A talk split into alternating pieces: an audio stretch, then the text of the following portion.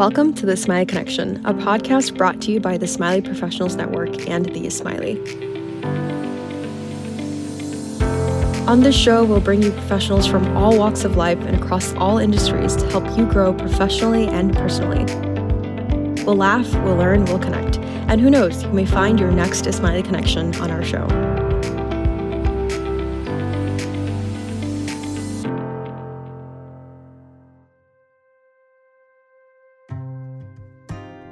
Hello and Yali with everyone, it's Tony Katzum, and this is my final episode for the Ismaili Connection podcast, at least for now. It's been quite a journey over the last few years in creating this project, watching it grow and being a part of a tremendous team. We've had the chance to speak with countless people and hear their stories of growth and hardship, of finding joy and peace, of finding their place in the world and everything in between. If you've been listening since the beginning, or even if you've just listened to one episode that resonated with you, I want to thank you from the bottom of my heart. Thank you for supporting us, and thank you for taking the time. The podcast was created in hopes of inspiring you and helping you get through your own difficulties in life, whether professionally or personally. Every journey begins somewhere, and these stories are proof that you'll get where you need to be at your own pace. Anyway, there will still be more episodes to come, but with Reem Merchant at the helm, so please continue to look out for new episodes and listen when you can. With that said, let's move on to today's show with Galeeb Kachra, who is a Senior Environmental Protection Specialist for the U.S. Federal Emergency Management Agency, also known as FEMA. Before that, Galeeb spent about seven years as an environmental specialist working with the National Oceanic and Atmospheric Administration on a contractual basis. He also has a decade of experience working with the United States Agency for International Development, also known as USAID. But his career journey started way before that with a few other stops, including at the Aga Khan Development Network, where he was a part of focused humanitarian assistance. As you can probably tell by now, there's a common theme among Galeeb's career path, and relatedly his life mission to help others in any way he can. I feel like I am a Khalifa on earth. Like all humans, um, I believe that God created us to live on and take care of the earth and to take care of everybody else around us where we can. And that is uh, who I am. Through his own journey of being an engaged citizen, taking care of the earth and the people around him, Galeeb has had some unique experiences. He's been on a jury for a medical malpractice lawsuit during the COVID 19 pandemic He's also helped communities in northern Pakistan with disaster relief. He's worked with salmon and orcas affected by climate change. Through it all, he's even dealt with personal hardships, like losing his hearing in his right ear, out of the blue one morning in 2012. His life experiences have influenced him to write two books one on the judicial system and his time as juror number five, and the other a collection of short stories that illuminate life lessons. Galeeb currently lives in Seattle with his wife and two children, but his life story, and this podcast episode, begins across the waters in Nairobi, Kenya, where Galeeb spent his childhood with his parents and older sister. And a quick disclaimer this episode was recorded in the fall of 2021, so some details may have changed. Regardless, hope you enjoy. So, uh, growing up in Kenya, I was a typical middle income um, Indian family uh, growing up in Nairobi, uh, like many of the uh, Ismailis who migrated to the West, started off with East African roots. And um, of course, growing up, you think you're no different from anybody else. Um, you're attending Jamaat Khana, you're going to schools, things are just the way it is. And I, I had no idea, but my parents actually applied for US green cards uh, my mom's brother sponsored my mom. My mom's brother is a citizen. He sponsored my mom when I was in the first grade. Um, and 10 years later, in 87, we got a call from the US inter- embassy saying, please come for your interview. Yeah, so we got a call from the US embassy. We went in for an interview, the same building that later got destroyed in the um, Al Qaeda attacks. And we were given a year we got our green cards and we were given a year to move to the US. So I finished my British O levels. Um, my sister, elder than me, did her A levels. and we sold our house and we moved. Um, and so we moved to the US. I was 16 and I went straight to a high school. Now, this is really interesting. I was in a school in Nairobi. It was a private British school. There were 600 kids in the entire school. It was from first grade to the equivalent of 13th grade, so A levels. And I moved to a high school, public high school in Indianapolis. There was 760 people in my graduating class. Uh, and it was a three-year high school, not even a four-year high school. Uh, and I was 16. Um, luckily, there were nine other international students that were on an exchange program. And so, even though I wasn't officially an international student, I was able to at least relate to and kind of fit in with that group uh, to give myself a sense of identity. Um, there was no other way to get an identity in Indianapolis. We didn't have a Jamaat Khana anywhere nearby. The closest one was Fort Wayne, which was two and a half hours away. And uh, I lived there for, I finished my senior year before moving to Philadelphia. I'd love to ask just what was it like for you? You know, when you're 16 years old and, and obviously you have teenagers, so you know there's a lot that goes on in a teenager's mind and having that backdrop in mind of being 16 years old, trying to figure out who you are in this world, but then also moving to the United States and dealing with just like this cultural shock, this this difference in like how the school systems worked and how large the school system was. Uh, how did that impact you? Uh, I think it was all a blur, actually. Um, I I was just focused on, you know, I'm here. I've got to graduate from high school. Uh, I've got to get into college. I mean, that's why we moved to the U.S. primarily so that we could get an education because my parents couldn't afford to send us overseas uh, from Kenya. And uh, I kind of just, you know, went with the flow and tried things out and picked up from my mistakes and moved on. Like for example, sports uh, in Kenya, in our school in Kenya, we um, it was much more casual. you know, I could be on the soccer team and the tennis team at the same time, and we would practice, I don't know, two, three times a week for an hour. It was not really a big deal. Whereas here, I was like, oh, yeah, I'll play tennis. And suddenly I find that there's like, you know, six hours of practice a day. And I'm like, um, I can't do that. and then I was like, okay, forget this. Let me switch to swimming. And then I told them I'm supposed to show up at 4.30 in the morning. I'm like, um, wait, how am I supposed to do that? I don't have a car. I don't even know how to drive yet. Um, I'm still taking driving lessons and so it's it was much more intense here uh, in the US, uh, but I was still able to find you know a little niche. Like I joined the theater group in in school, and so we we're able to put together a play, and I did a lot of crew uh, sort of lighting and sound in Kenya. And so by finding that same niche here, I felt like I was able to fit in somewhere. And I'd already mentioned the other international students. Uh, and I joined a Boy Scout troop because I was active in Boy Scouts in Kenya and wanted to continue that. Again, it was very different here, but you know there were a few good things. We went whitewater rafting. We went up to the Smoky Mountains. Um, the meetings were not outdoors like they are in Kenya, but nonetheless, it, it gave you a sense of identity. And so it was very subconscious that I did all these things. But now in retrospect, I realized I did them all so that I could have uh, a place where I could call home uh, outside of the Jamaat Khana space uh, and also discover not necessarily consciously who I was, but subconsciously I was just packaging myself around things that I enjoyed and that I wanted to f- do to feel like I fitted in.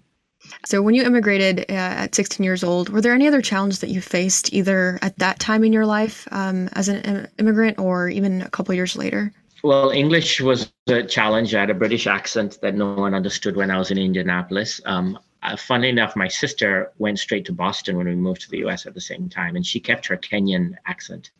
I had to lose my Kenyan accent because I wanted to be understood. Um, so the challenge there was, uh, you know, you have to adapt. Um, if it's changing your accent, then change your accent. But it's better to be understood than it is to be not understood. Uh, I was blown away by just the choices at the grocery store. I mean, that was just insane. we had maybe three choices of cereal going to a grocery store in Kenya, and here there was like a whole aisle that went on for like half a mile. um, and and the, the the choices and the availability of stuff, and this was even before the internet, so you could even shop. You know, there was no no such thing as online and cell phones and, and internet. But the the choices you have, I think, were were a tremendous challenge, uh, and you see that in the university system. Right now, uh, I was teaching 11th and 12th graders um, religious education last year, and just talking to some of them they or even thinking about my own kids now they have so many choices that it's very difficult to make a decision, uh, especially one that you think can impact you for the rest of your life. And you don't want to be stuck doing something you don't want to do, which is why you see a lot of people changing, dr- dramatically changing their careers. Um, the other challenges I think is uh, you know the absence of a community. Uh, moving to Indianapolis, I didn't have the the strong anchor of an Ismaili community. In Nairobi, my life grew around the uh, the Jamaat Khana and its its larger space. So I was a Boy Scout, Aga Khan Boy Scout. I was um, going to the Aga Khan uh, club for sports. I was going to Jamaat Khana and religious education classes. And here, everything is in Seattle. Everything is spread out but in Indianapolis, there was none of it, right? So I had to find the Boy Scout somewhere else and sports somewhere else, and uh, religious education didn't exist. Um, so that idea, at least for people who are moving to another location, if you have a choice of where you move to, uh, especially for high school seniors, I tell them, hey, look, if you have a choice, pick the place with the Jamaat Khana. If you don't want to go, you don't have to go. But if you want to go, it's there. If you move to a place where there isn't one, and you decide two years later you want to go, you can't go. Um, so that that idea of of being able to anchor yourself in a community, I think, is uh, is an important challenge that I felt in Indianapolis and was able to compensate um, wherever I moved. And and since I've moved around a lot, we've always had a, a rule of okay, you we're only going to look at places where there's an Ismaili community. I I got shortlisted for a job in Hawaii in Honolulu, uh, doing the same work I'm doing now, but for the federal government directly. And I turned it down because I'm like, I'm, I'd love to live in Hawaii, but I'm not moving to a place where there is no uh, Jamaat Khana. Luckily, my kids said no way right up front. Um, so that was a no brainer. so they made the decision for you. they, they, they made the decision easier, yeah. Anything that you learned from either your sister or your parents growing up that sort of became a part of who you are today, whether it informs your personality or your characteristic traits or your outlook on life? Um, well, I think my um, I am definitely much more blunt and brusque, uh, and I I know my sister is too, but I don't know if we just learned from each other or just that happens to be a, a, trait that we both have. My parents are the exact opposite. They're they're the kindest, sweetest people who exist. But that's crazy. I, I, I don't know where we got that from. Um, the interesting thing is all four of us are left-handed, which is also pretty interesting. Um, but I think that growing up, my sister was uh, much more of an extrovert. You know, she made an effort to go out and make friends, and I would sometimes tag along, or I would indirectly learn from that. Um, and so when I moved to the US, I'm much more of an introvert. I was able to use the skills that she demonstrated uh, in order to to socialize, in order to get out of my little shell and I think that's the one thing that I did pick up from her. Um, the other thing that she, I, I never used to listen to music. I can't understand words, and I'm actually half now. I'm deaf and completely deaf in one ear. I lost my hearing overnight one night. Um, so she used to listen to a lot of music, and so now at least when my kids are listening to music, I can appreciate it more. Um, so that's the other thing I did pick up from her. So now you mentioned um, that you lost your hearing in one year overnight. Uh, would you be comfortable with kind of diving into that a little bit? Absolutely. I think it's important for people to know that there are hidden disabilities that uh, many people have. And if you can't see them, you don't necessarily understand or appreciate them. My kids still don't quite get why I can't listen to music in the car and have a conversation. Um, and the reason is when you only have one ear working, um, you're not able to filter out uh, background noises. You're not able to filter out and focus on filter out the music and focus on the conversation. Uh, the other disadvantage of uh, one ear is you can't locate sound, uh, which when they were younger was great because you could play hide and seek. They could giggle all they want, and I would have no idea where they are. But there's also a danger in that. You know, you're, if you're in a grocery store in a in a crowded area and you get separated from your kids or your spouse or family, and someone calls your name, you don't know where they are um, I can spin around endlessly and and and uh, and not know where people are. My phone never rings in the house because I don't want to panic and start looking for it when it starts ringing because I won't know where I put it down. Um, but those are sort of the side effects. Uh, for people who are listening who do have single sided hearing loss, there is a Facebook group that's closed that provides amazing support. Uh, and whatever other disability you may have, there are support groups out there. And it's always good to hear how other people are coping with a particular thing. Or it's good to hear that you're not alone in the way you face challenges. Like I always wondered why I couldn't deal with this background noise thing until I read about it on a support group and then did some more research. Um, but uh, you probably want to know how it happened. I have no idea. I was in Karachi at a wedding. I went to sleep. The next morning, I woke up and uh, the hearing was gone in one year. Um, it happens, uh, they say, one in 50,000 people, one in 30,000 people. There's no real statistics out there because it's not a communicable disease. The CDC doesn't track it. Uh, I know at least four people who have single sided hearing loss personally. Um, it can be caused by trauma or a, a, growth, a tumor, or other type of benign growth in the ear. But um, about 50% of the time or 30% of the time, it's just unknown. It just happens. Um, I told my kids that after I die, please have an autopsy done from my ear so that maybe somebody can learn something. Uh, but at this point, we don't know. I feel like this really illustrates just the fact that you really don't know what people are going through. Like I would have never known, right, that that you were dealing with this. Um, how many years ago uh, did this happen? It was actually uh, uh, 2012, July 1st, 2012. So we're coming up to the 10 year mark in a few months. Um. And it's, uh, yeah, it's been quite, uh, quite an experience. Did it ever sort of like impact your personality at some point when you're kind of dealing with this and not being able to find a solution or an answer to why this happened to you? I think I gave up pretty quickly on trying to look for an answer just because so many other people uh, acknowledge that there are no answers and going to many, many doctors. I went to, it happened in Karachi. I went to the doctor there. I went to a doctor in Kenya and then I flew straight to Seattle and within the first week and was, I've seen many doctors here. Um, so the sort of the why is gone. It's about the the challenges of dealing with it um, and the frustrations. Uh, it's definitely made me much more of an introvert um, because I I was borderline EI on the Myers Briggs before, and now I'm way on the introvert side.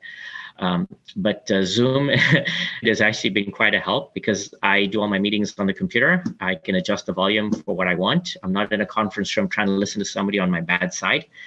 Uh, and uh, I use Google Meets, which does great closed captioning live.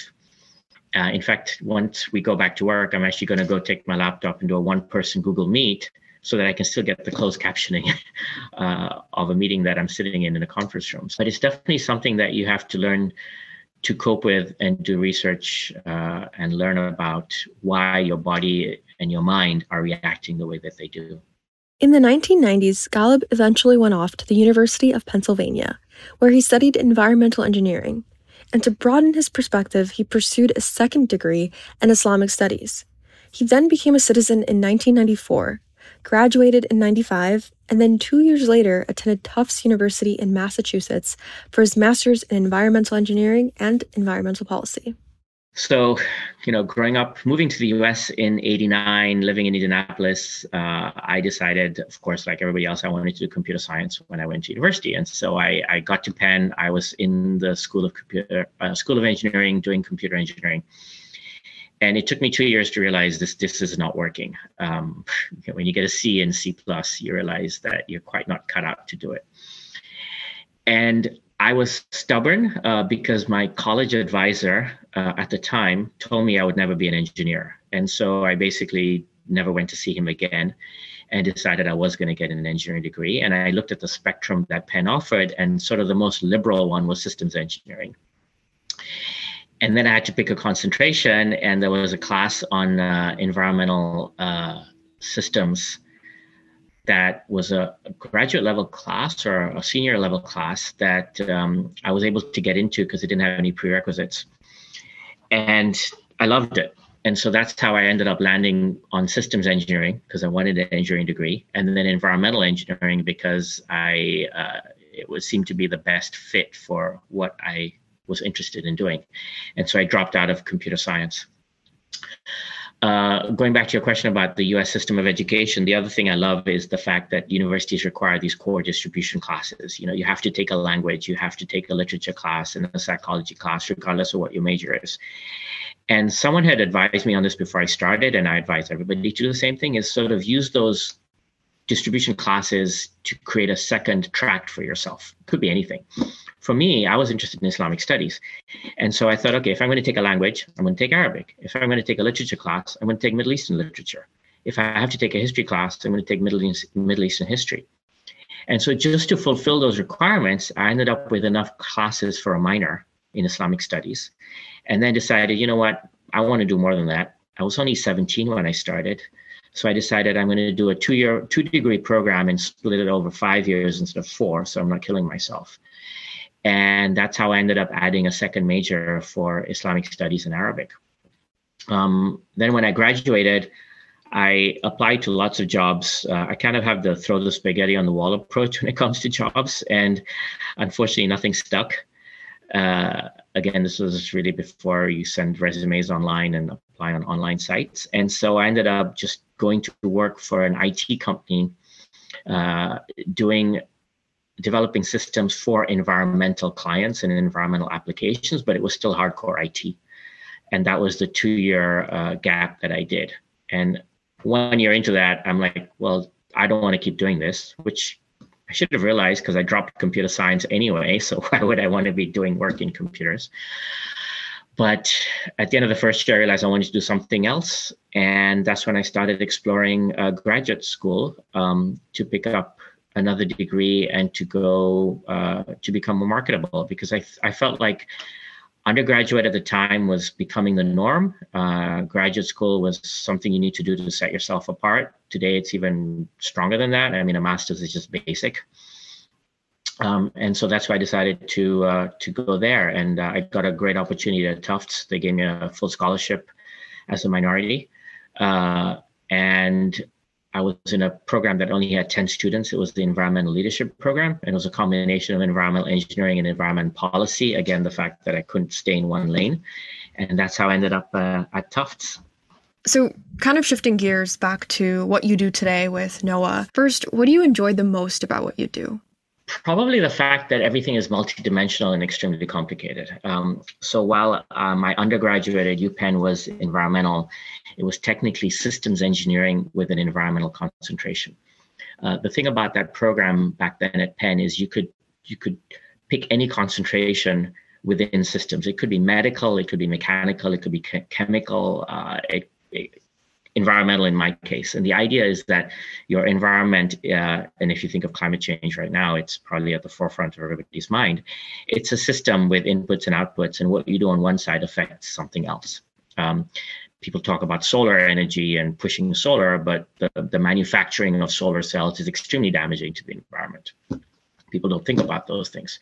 So my job at NOAA, uh, my job with NOAA, consulting to NOAA, is to look at environmental impact of fishery management decisions and Endangered Species Act decisions, which is kind of interesting because you're saying that yes, um, the the fishery management uh, entities make a decision based on the stock assessments and based on the needs of the fishermen, but what are the other environmental impacts associated with that decision beyond the fish?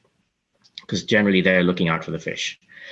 Uh, and I think it's really interesting because what most people don't realize is that the federal U.S. federal government has something called the National Environmental Policy Act, which was passed in 1969 and started in 1970, and it requires every federal agency, every federal agency, doesn't matter if it's USAID, Department of Defense, or NOAA, to evaluate the impact of its decision before it makes a decision. So it technically, if I'm buying paper clips or if I'm building a highway or an airport, or if I'm authorizing uh, fishermen to fish a certain number of salmon per year, those are all decisions, or I'm giving a grant for public art.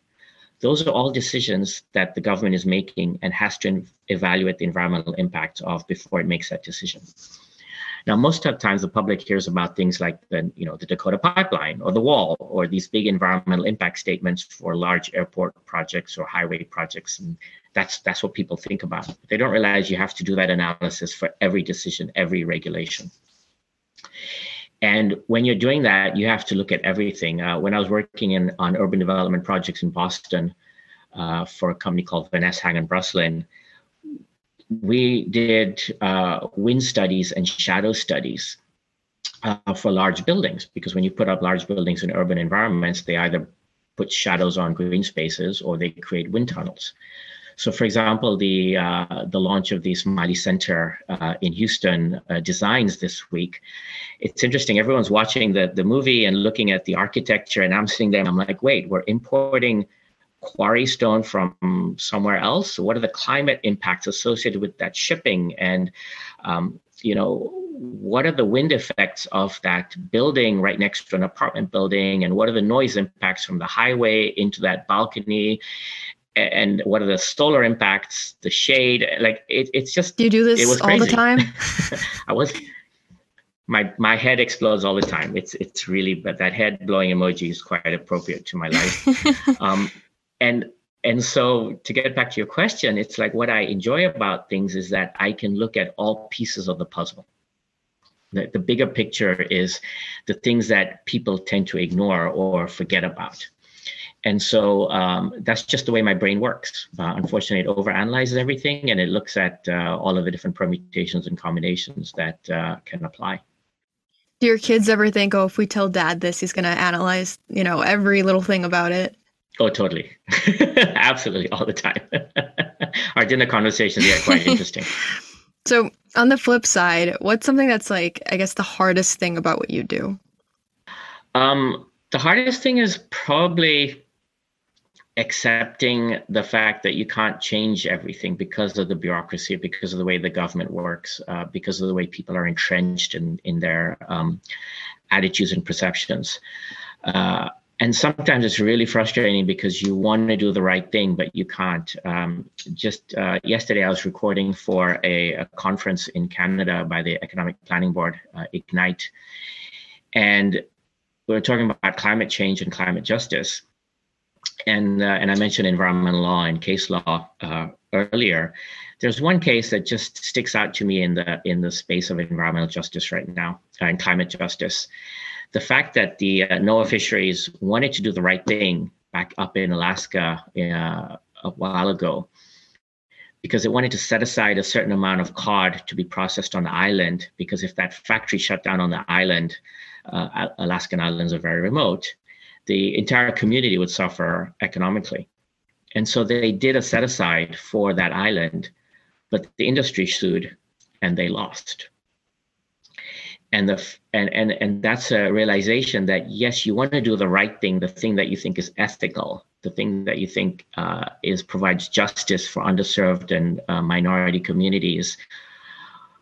But sometimes you're working within a larger legal framework and you can't necessarily do the right thing. It's like affirmative action, right? You want to hire the somebody who's minority or low income um, or disadvantaged, but you can't discriminate when you're making that decision. And if you do it, as yes, the classic Harvard Law School Asian students case, um, it's it's frustrating to be working within a system uh, by which you have to follow the rules. But if you don't, then you have anarchy. For our listeners that might not know what this classic Harvard uh, law student case is, could you explain to us what that is?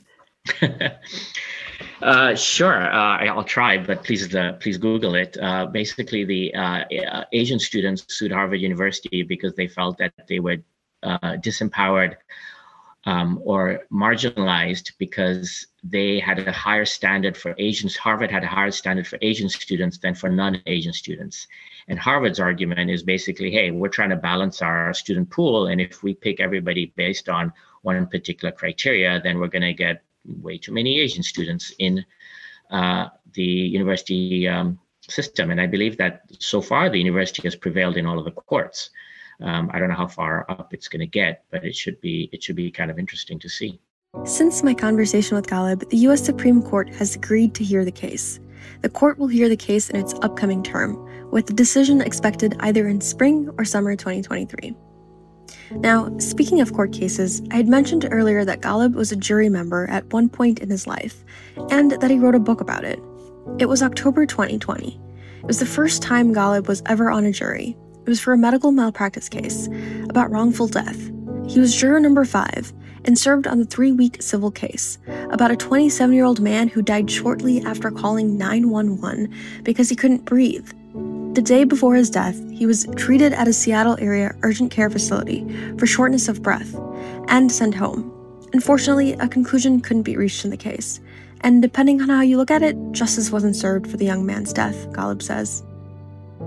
How did that make you feel when you were going through this this period of your life? Um, just, I mean, it's it's such a difficult thing to be. I've never been a part of a jury before. I've kind of skipped out on those things, but yeah, to be a part of a jury where someone's life was was a part of it. What what does that do to you mentally? It, it's really, I mean, it's really difficult. I'll, I'll tell you, it's at the beginning you know, I felt like I really wanted to do this. Uh, I've been not escaping it, but it's never caught up with me over the past 20 years. I became a citizen in 94, and this was the first time I was actually in the right place at the right time. And of course, I heard all the horror stories of people wasting their time and not doing anything. But I, I out. I got in, uh, we did a Zoom uh, screening because of COVID. I got selected, and I walked in and start. We started the trial, and there's a there's an incident in the book that I talk about the fact that uh, I don't know two weeks in to the trial I actually fainted wow. uh, during one of the breaks. Uh, I was in the jury room, and um, paramedics showed up and everything was fine. And eventually I saw a cardiologist, and you know they said my heart was fine. It was just the way I was sitting, and I pooled my blood in the in my legs and got up too quickly. Um, it happens. But the next day, the judge is like, okay, you can recuse yourself. This is your exit. You can get out. And I'm like, hell no, I'm not getting out of here. I've invested two and a half weeks of my time and I want to see an outcome. Um, I mean, emotionally and intellectually uh, vested now in this process. After listening to hours and hours of expert testimony, I don't want to just go home and and forget about it. I, I can't do that. Once I'm in, I'm in, and I see it through the end and unfortunately we didn't get to a conclusion you know? And uh, and when we got the email uh, from the judge calling the whole thing off i just I, I grabbed my dog and we went out for a run and i tried to clear my head. And literally i got half a mile down the road and the lawyer called me. And i stopped to answer it. And i was just so upset. I said look i can't talk now. Uh, give me two days. I'll get back to you. Because it was disappointing. And not only was it disappointing for all of us who invested our time and effort into it but I kept picturing this guy's mother. She sat through the whole trial. She gave up her job in New Hampshire as a teacher. She's sitting in Seattle, probably costing her an arm and a leg for the lawyers and for somewhere to stay and her lost job. Picture of her son on the table the entire trial. She's sitting in the hallway during the breaks eating snacks. I just felt sorry for her. A mother is not supposed to see their child go. And after investing all this time and effort, you're not supposed to end up uh, without justice. And then how did that impact you moving forward in life? You realize that the, the justice system doesn't necessarily give people what they expect. You know, I, I work in environmental um, impact, and a lot of the stuff I do is based on environmental law. And I read a lot of law cases, especially from the Court of Appeals.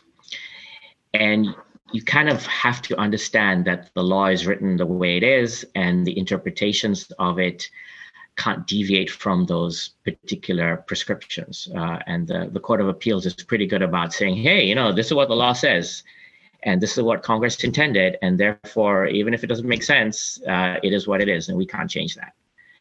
Uh, and so you understand even that applies to things like medical malpractice or um, uh, civil rights movements or things like that. It's it's disappointing, but it's a fact of living in a society where the rules have been defined, and if you don't like the rules, you have to step up and try and change them uh, by voting, by running, uh, etc. But you can't sit and complain about it. Galeeb says he always wanted to write a series of three books in his life. So far, he's written two. We just talked about his second book, but his first book is a collection of short stories on his other life experiences outside of the courtroom. This all started maybe 10 years ago when I was working for USAID and I wanted to write some in depth analysis about my perspectives of USAID. And I had a, a lot of research done. Um, I had a draft or a very rough draft that I shared with a, a, colleague of mine who's, a, who's an author and she kind of encouraged me to split out some of the things that weren't relevant directly to that topic. Uh, and that's how I ended up during COVID writing the book called a very short book, 75 pages only, um, How I Changed the World in My Own Unique Ways, which I pulled out five short stories of things that I'd done. I think, given the the majority of listeners here, I think the the first story in the book is probably the most relevant. I had done a month of volunteering with Focus Humanitarian Assistance when it first got created in uh, 1995, 96 uh, in DC, and then I went off and did an internship in northern Pakistan to help uh, the Aga Housing Board, which is now Aga Agency for Habitat, uh, incorporate GIS into their planning uh, at in the, at the village level. And it was a one month internship. I came back. I went off to grad school. I never thought about Focus again. And as I was graduating and interviewing with airport environmental consulting firms, I got a message from somebody at Focus. I had no idea who it was. And he said, Oh, we're looking for someone to senior to start off a program in northern Pakistan. And I'm like, Well, I think you've got the wrong guy because I'm not senior, but let's give this a shot.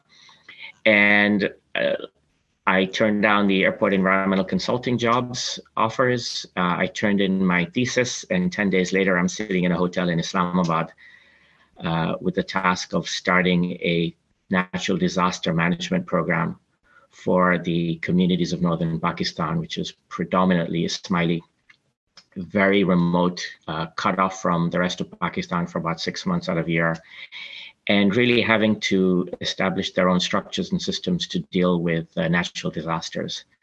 So I think that that experience, uh, the opportunity landed in my lap. Um, I was young. I wanted to, you know, save the world, and so I decided to start off right there at the top of the world, near the Himalayas, and working for uh, other Ismailis predominantly in a space that was connected to environmental, also connected to my work in Islamic studies because I was looking at a different uh, set of traditions from the one I grew up with in uh, East Africa and the United States.